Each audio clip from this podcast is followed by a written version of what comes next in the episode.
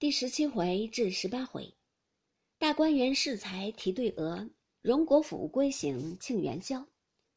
话说秦钟既死，宝玉痛哭不已。李贵等好容易劝解半日放住，归时有事凄恻哀痛。贾母帮了几十两银子，外又另备奠仪，宝玉去调职，七日后便送殡掩埋了，别无数计，只有宝玉日日思慕感到。然已无可入何了。又不知立几何时，这日贾珍等来回贾政，园内工程俱已告竣，大老爷已瞧过了，只等老爷瞧了，或有不妥之处，再行改造，好提匾额对联的。贾政听了，沉思一会儿，说道：“这匾额对联倒是一件难事，论理该请贵妃赐题才是。然贵妃若不亲睹其景。”大约亦必不肯忘你。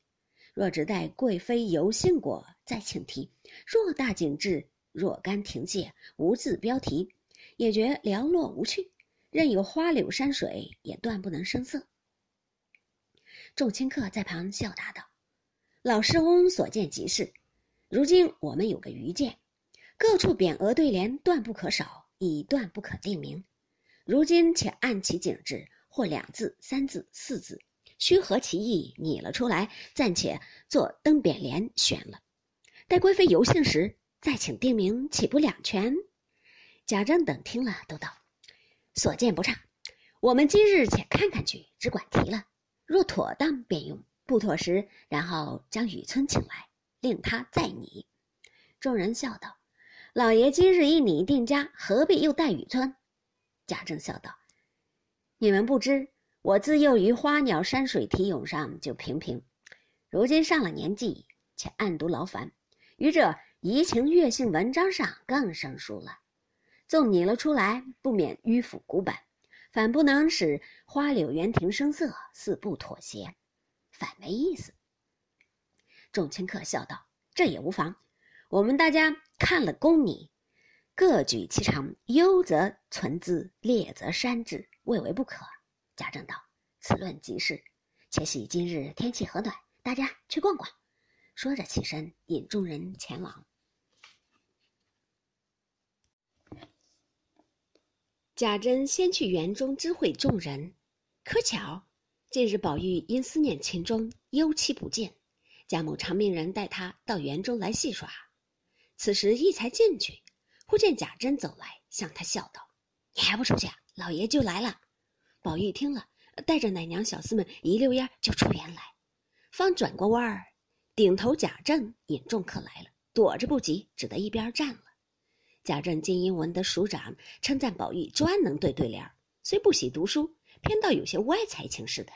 今日偶然撞见这机会，便命他跟来。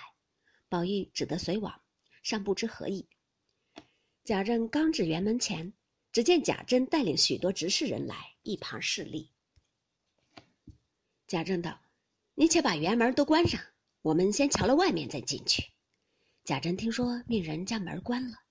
贾政先秉正看门，只见正门五间，上面铜瓦泥丘脊，那门栏窗格皆是细雕新鲜花样，并无朱粉涂饰，一色水磨群墙，下面白石台基凿成西番草花样，左右一望，皆雪白粉墙。下面虎皮石随势弃去，果然不落，富丽俗套，自是欢喜。遂命开门，只见迎面一带翠帐挡在前面，众亲客都道：“好山好山。”贾政道：“非此一山，一进来园中所有之景，吸入目中，则有何趣？”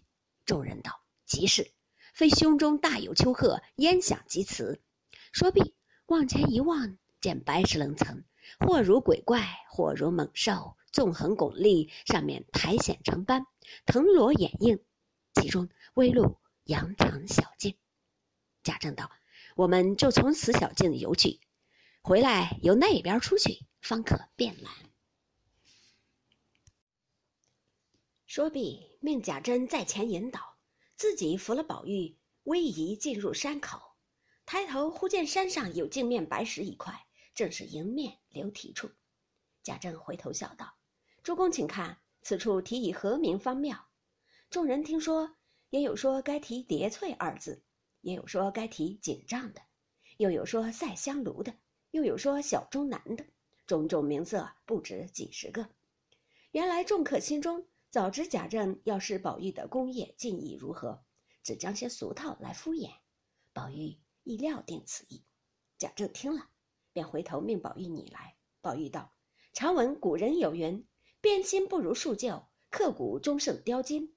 况此处并非主山正景，原无可提之处，不过是探景一进步耳。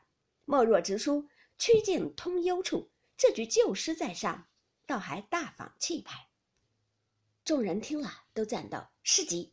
二师兄天分高，才情远，不似我们读腐了书的。”贾政笑道：“不可谬假，他年小，不过以医之充实用，取笑罢了。再次选你，